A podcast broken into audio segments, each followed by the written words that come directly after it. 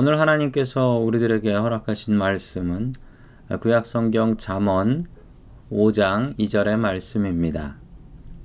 근신을 지키며 내 입술로 지식을 지키도록 하라. 아멘. 하나님께서 우리와 함께 하시며 말씀 주심을 감사드립니다. 아멘. 오늘 입으로 믿음을 지키라 라는 말씀으로 하나님의 말씀을 증거하겠습니다. 첫 번째 하나님께서 우리들에게 주시는 말씀은 입으로 믿음을 지키라 라는 말씀입니다. 한국 사람들은요, 이 말을 무시하는 경향이 있습니다. 그래서 한국말에는 말로만 이라는 얘기도 있고요. 저 사람 말만 잘해 라는 말도 있습니다. 미국 사람들은 반대로 좀 말을 귀하게 여기는 경향이 있는 것 같습니다. 한국 사람들은 유머를 하면 지금 장난칩니까? 싱거운 사람 이렇게 비웃지만 미국에서는 이 유머를 하면은 어려운 상황도 빠져나갈 수 있더라고요. 예전 대통령 레이건 대통령이 후보 시절에 이 공화당의 먼데일 후보하고 TV 토론회를 했을 때였습니다. 먼데일은 민주당 후보였고 젊었습니다. 56세. 레이건은 73세였습니다. 먼데일이 대뜸 이렇게 물어봤습니다. 레이건 후보 당신은 당신의 나이에 대해서 어떻게 생각합니까? 이러자 레이건 대통령이 이렇게 말했습니다. 나는 나이에 대해서 문제 삼고 싶지 않습니다. 이 먼데일 후보는 도대체 그 말이 무슨 말이냐고 또 따지고 물었죠. 그러자 레이건 후보는 이렇게 얘기했습니다. 당신이 너무 젊고 경험 없다고 비난하지 않겠단 말입니다. 재치 있는 레이건이 끝내는 대통령으로 뽑히게 되었습니다. 우리는 말을 소중하게 생각하는 사람이 되어야 됩니다. 다시 한번 잠언 5장 2절의 말씀을 읽습니다.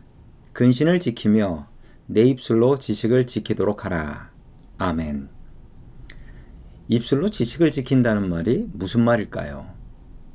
제가 퀴즈 하나 냅니다. 99 80일이죠. 47에 28입니다. 이거 어떻게 아시죠?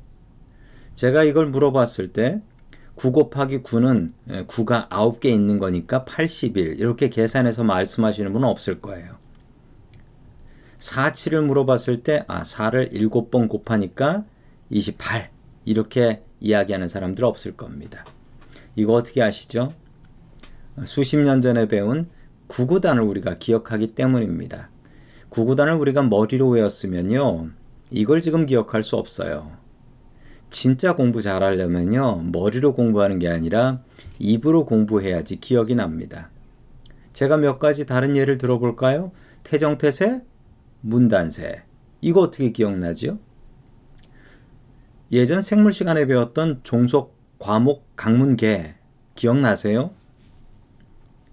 이게 어떻게 기억이 날까요? 이렇게 기억나는 이유는요, 내 머리로 외운 게 아니라 내 입으로 외운 것이기 때문에 그렇습니다. 특히 노래는 더 그래요. 두만강 푸른 물에 노젓는 뱃사공. 이걸 기억하시는 분은 이게 왜 기억이 나죠? 다른 것은 잊어버려도 노래가 잘 기억나는 이유가 있습니다. 그것은 노래는 내가 입으로 해봤기 때문입니다. 성도 여러분, 우리가 머리로 공부를 하는 것 같지만 머리로 한 공부는 그렇게 오래 가지 않습니다. 입으로 외운 것이 더 기억이 많이 나요. 아마도 기억하는 세포가 머리보다는 입에 더 많이 있는 것 같습니다. 우리도 하나님의 말씀을 입으로 기억해야 됩니다. 입으로 기억한다는 말은 무엇일까요? 말씀을 눈으로 읽을 수도 있고 속으로 읽을 수도 있지만 말씀을 입으로 읽어야 됩니다. 기도를 마음속으로 할 수도 있지만 기도를 입으로 해야 합니다. 입이 살아야 마음도 삽니다. 입으로 믿음 지키십시오. 입으로 믿음과 지식을 지켜나가는 저와 성도 여러분들 될 수 있기를 주의 이름으로 간절히 축원합니다. 아멘. 두 번째 마지막으로 하나님께서 우리들에게 주시는 말씀은 입으로 범죄하지 말라라는 말씀입니다. 우리의 입이 범죄하게 하지 마십시오.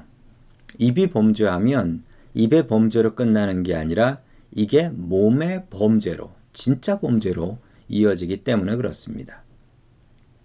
중고등학교를 다닐 때 착한 친구들이 나쁜 친구들을 만나면 변합니다. 나쁘게 변해요. 그런데 제일 먼저 뭐가 변하느냐? 나쁜 친구들이 되기 시작하면 제일 먼저 그 말과 입이 변하더라고요. 아니, 못된 말을 해요. 욕을 입에 달고 살아요. 그러더니 사고 치고서 경찰서 붙잡혀 가고 학교 그만두고 저는 그런 경우를 여러 번 보았습니다. 그 시작이 무엇이던가 그 시작은 입에서부터 시작하더라는 것이죠. 욥의 아내는 남편 욥의 고통을 바라보면서 하나님을 욕하고 죽어라 라고 바가지를 긁습니다. 그러자 욥은 이렇게 이야기합니다. 욥기 2장 10절의 말씀입니다. 그가 이르되 그대의 말이 한 어리석은 여자의 말 같도다. 우리가 하나님께 복을 받았은즉 화도 받지 아니하겠느냐 하고 이 모든 일에 욥이 입술로 범죄하지 아니하니라. 아멘. 입술로 범죄하지 마십시오. 우리가 입술로 어떤 범죄를 저지를 수 있을까요? 먼저 우리가 입술로 하나님께 범죄합니다. 하나님을 망령되게 부르지 마십시오. 십계명에도 분명히 나와 있습니다.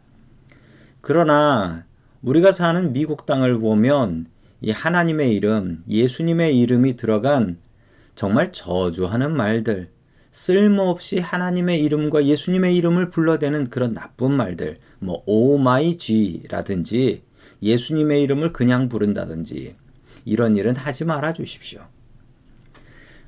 가족들을 향해서도 입술로 범죄합니다. 가족들을 원망하고 비난하고 또한 저주하고 자식들에게 함부로 말을 하고 배우자에게 함부로 말을 거는 그런 일들이 얼마나 많이 있습니까?